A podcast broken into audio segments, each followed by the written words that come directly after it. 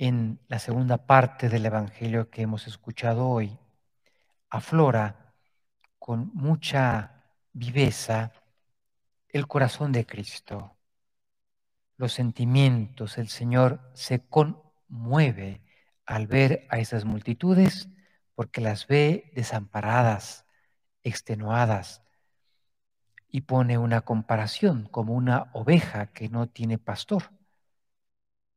No es necesario que seamos muy doctos en la zoología para ver que una oveja sin un pastor que la cuide han salido ahora noticias muy bonitas, muy impresionantes de la labor de los perros pastores que cuidan a veces con su vida aquellos rebaños de ovejas que les están confiadas.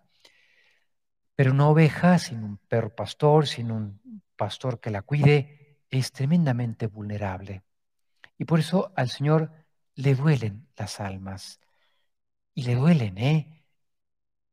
En Cristo, Dios en Cristo nos quiere con un corazón humano. Decía San José María, yo no tengo un corazón para amar a mis padres y otro distinto para amar a, a Dios.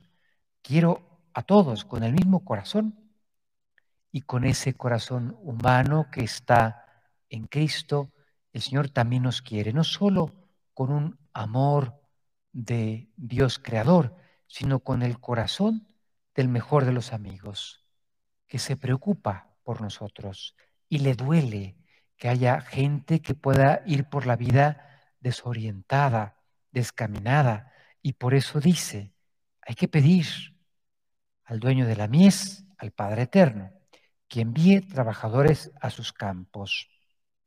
Llevado de esta preocupación, el Señor elegirá a sus apóstoles. La palabra apóstol es una palabra griega que quiere decir enviado con representación oficial. De aquellos que han estado acompañándolo, el Señor elige a doce. El número es importante porque así como el pueblo de Israel está constituido sobre doce personajes, que son los hijos de Jacob de Israel, y de ahí, de esos clanes familiares, arranca el pueblo de Israel, el nuevo pueblo de Israel, la iglesia, está constituido sobre esas doce personas a las que Cristo eligió, fruto de ver el deseo que Él tiene de que las almas tengan la debida atención. ¿Qué, diferente es la manera de percibir a esa multitud por parte de los fariseos? Salieron en la primera parte de nuestro Evangelio. Ellos ven detrás de la multitud un montón de pecadores impuros que son ignorantes de la ley y por tanto despreciables. Qué diferente ve Cristo a una multitud, a como lo ven, por ejemplo, los gobernadores, que ven simplemente a las gentes que me sirven a mí para subir al poder. Los jefes militares ven detrás de la multitud simple carne de cañón, pero Cristo no.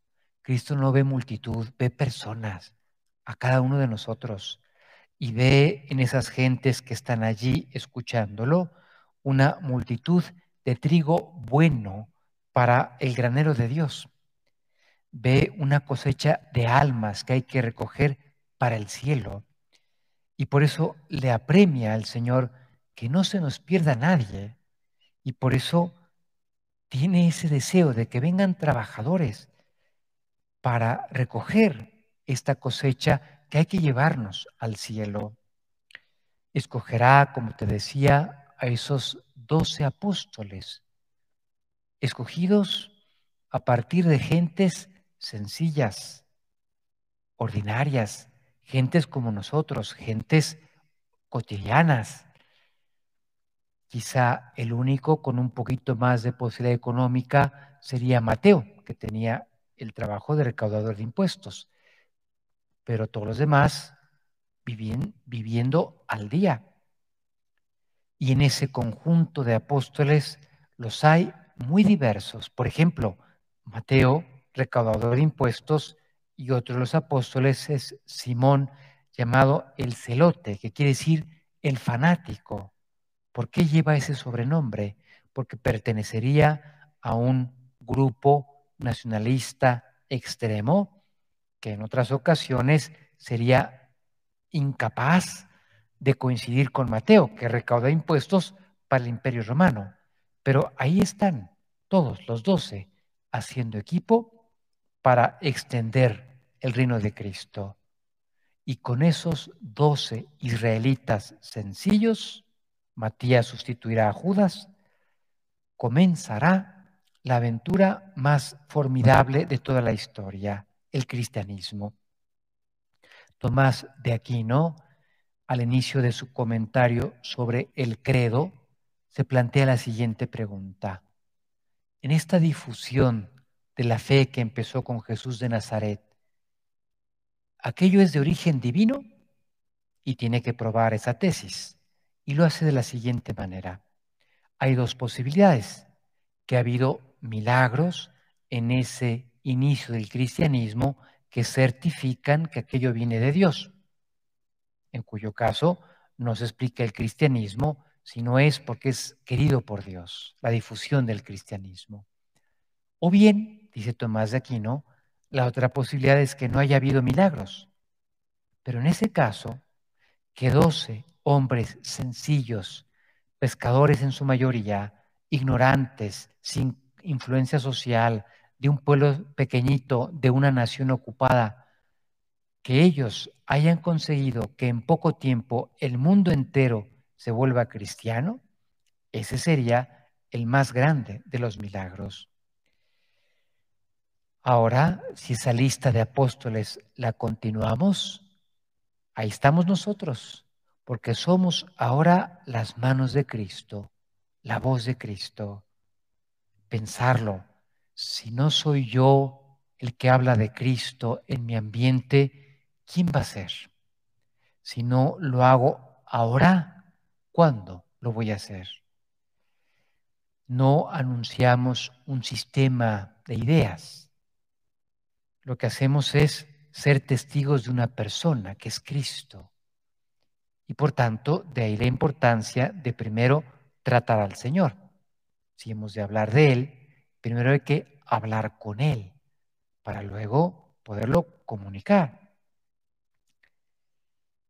El primer medio que hemos de poner, lo dice Jesucristo, rueguen al dueño de la mies. Lo primero es la oración. Es el primer medio que hemos de, poner.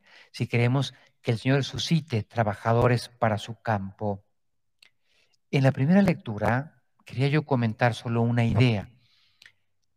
El profeta Oseas utiliza un proverbio popular que dice así, siembran vientos y cosecharán tempestades. ¿Qué significa? Que lo que yo siembro es lo que voy a recoger. ¿Qué es lo que ha sembrado el pueblo de Israel? Alejarse de Dios, despreciar a Dios. ¿Qué es lo que va a conseguir? Que vengan castigos que Dios permite para educar al pueblo. Pero eso también se aplica en positivo. Si yo pongo los medios buenos que Dios me está pidiendo, rueguen al dueño de la mies, voy a cosechar fruto de mi oración. Y el Señor enviará a esos trabajadores. Hoy celebramos que hace 85 años, el 7 de julio de 1935, un chico muy brillante, universitario, le pedía a San José María poderse incorporar a ese camino de santidad en medio del mundo, hoy que celebramos la misa para pedir por los laicos, que San José María acababa de inaugurar en la iglesia. Ese chico es Álvaro del Portillo, que llegaría a ser el principal colaborador de San José María y que ahora lo vemos en los altares, es el Beato Álvaro. Estudiando la biografía de ambos personajes, caemos en la cuenta que durante al menos cuatro años, José María Escriba pedía en su oración por ese chico, Álvaro, sin conocerlo siquiera, simplemente porque una tía, que era también madrina al mismo tiempo de Álvaro, que trabajaba con José María en una iniciativa apostólica de Madrid, le había hablado de ese sobrino suyo. ¿Y qué hizo San José María? Pedir por ese chico. Cuatro años por lo menos. Ese chico acabará conociendo a San José María y pidiendo colaborar en esta iniciativa divina, encontrarse a Dios en el trabajo de cada día, el fruto de la oración.